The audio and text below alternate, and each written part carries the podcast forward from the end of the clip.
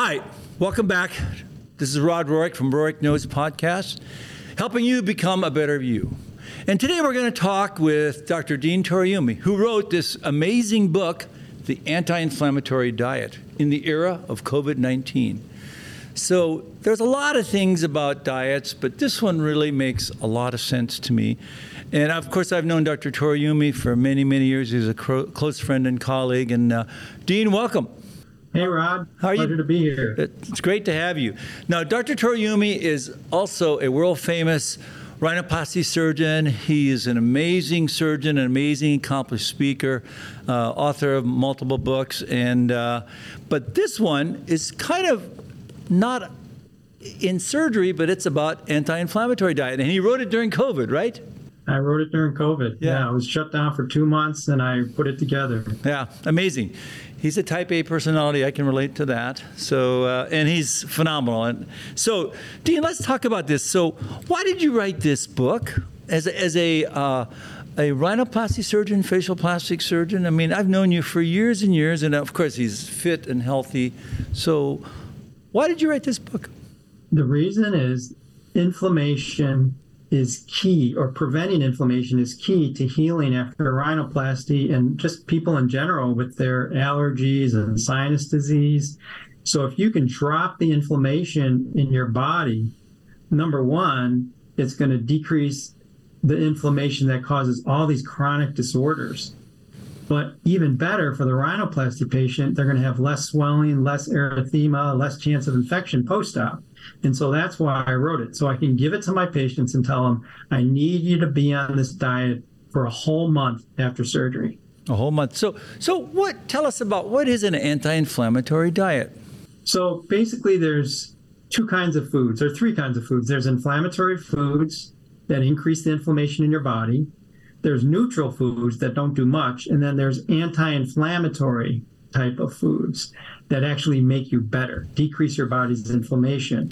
So inflammatory foods trigger allergies, edema of the nose, inside and outside, nasal obstruction.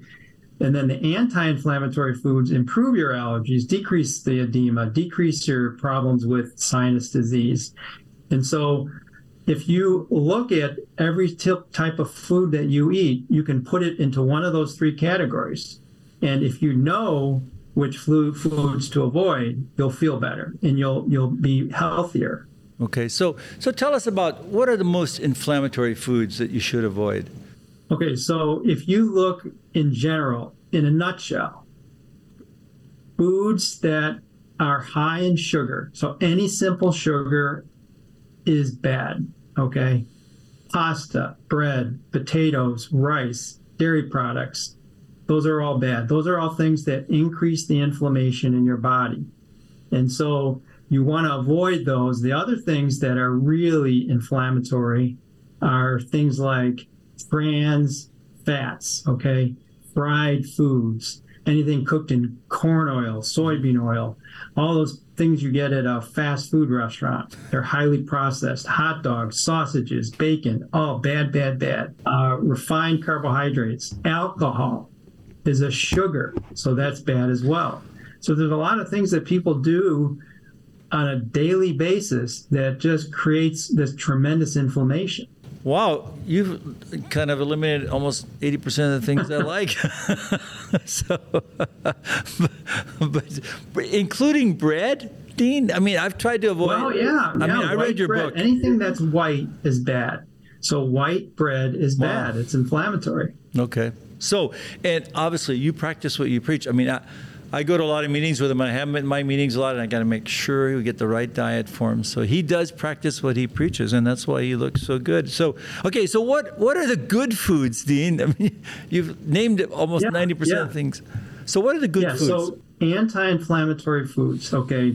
One of the most anti-inflammatory foods on the planet is matcha or green tea.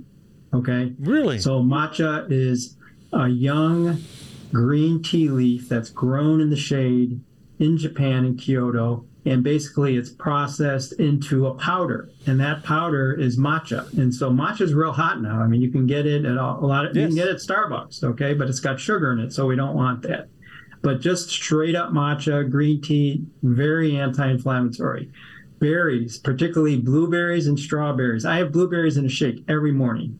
And it's a it's a green tea shake with a bunch of other stuff in there. And it tastes great because it's got blueberries. And I love blueberries. Turmeric, olive oil, broccoli, kale, any fatty fish that's high in omega threes, like salmon, mackerel, sardines. Wow. Even avocados are an anti-inflammatory fruit. And so it's really all these things, if you just incorporate them into your diet and cut back a little bit on the inflammatory foods, you're going to feel better. Yeah. So tell us about matcha. Is it, I, I actually, since I read the book, I went to Central Market and I I got the powder. And so how, how is it ideally, how how should you ideally ingest that?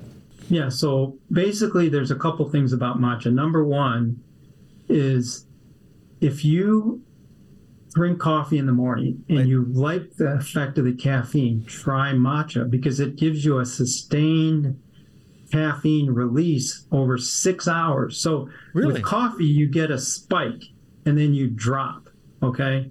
And it only lasts about two and a half, three hours. If you do the matcha, you digest it and the caffeine is released over a period of six hours.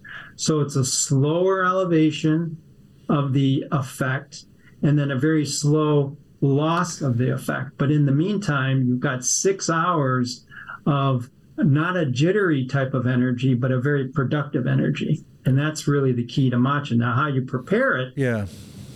is you, you, you have this, you buy a little matcha kit and basically comes with a whisk, a little spoon, a little strainer, and a bowl.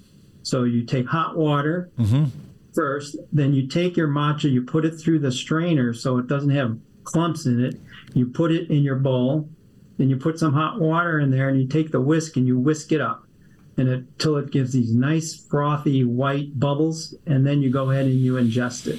I do it straight up. Now, some people, they want to throw all kinds of stuff in there. If you want to put something in there, put almond milk or oat milk.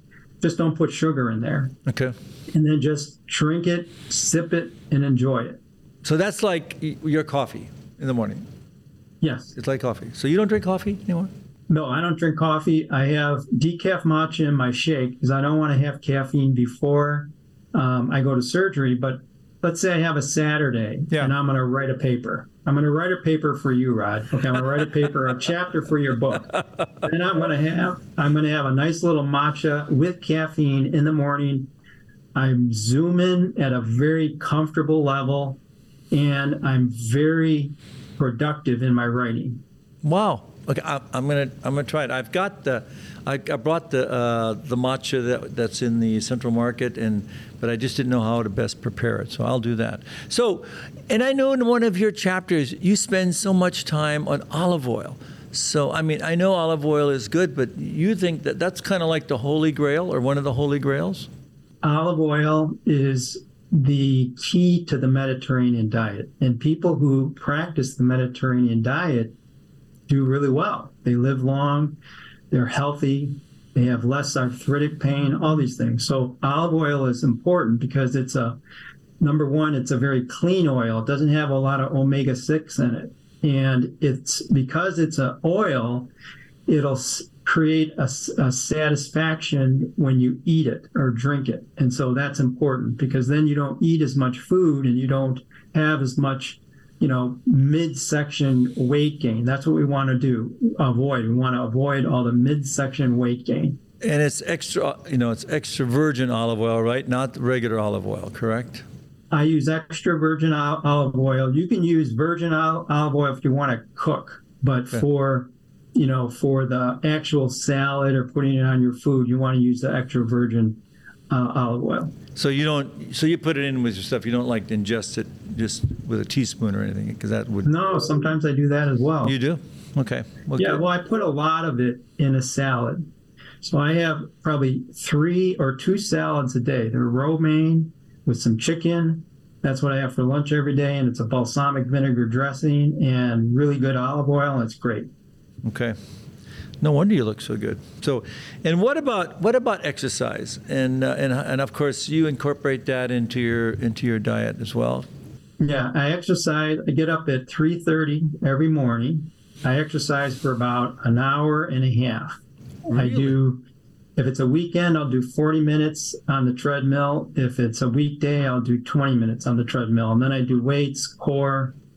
You know, you got, Rob, we got to keep our spine yep. and our, and our, you know, muscles, our core muscles in, because we do long surgeries.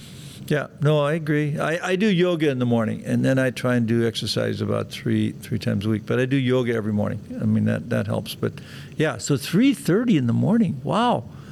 No wonder I can't get a hold of you after nine o'clock at night, right? Well, what time do you get up, Rod? I get up at about four, four thirty, but, you know, I'm doing other stuff until I do that. but, but, yeah, but you, you, the difference is you only sleep for three hours. Yeah, I know. And sleeping is important too, right?